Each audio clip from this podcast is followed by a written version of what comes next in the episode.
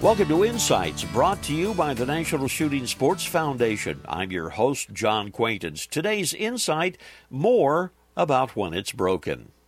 Well, a good gunsmith can save you and me a lot of time and grief over the long haul. You know, when your favorite firearm is acting funny, it is time to take it to the professional.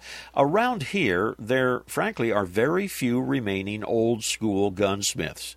I'm talking about the guys who apprenticed, or learned in the military, or actually went to gunsmithing school to hone their skills. Around here, most of the gunsmiths have retired or died.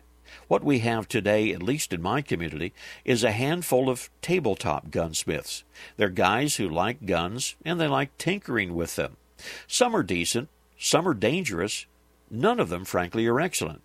My point is, Take time to search for a competent gunsmith in your area before you need his services.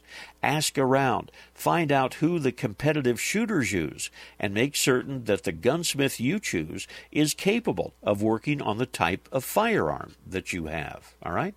This reminder join us on the web at nssf.org. Lots of information about shooting sports. This is John Quaintance.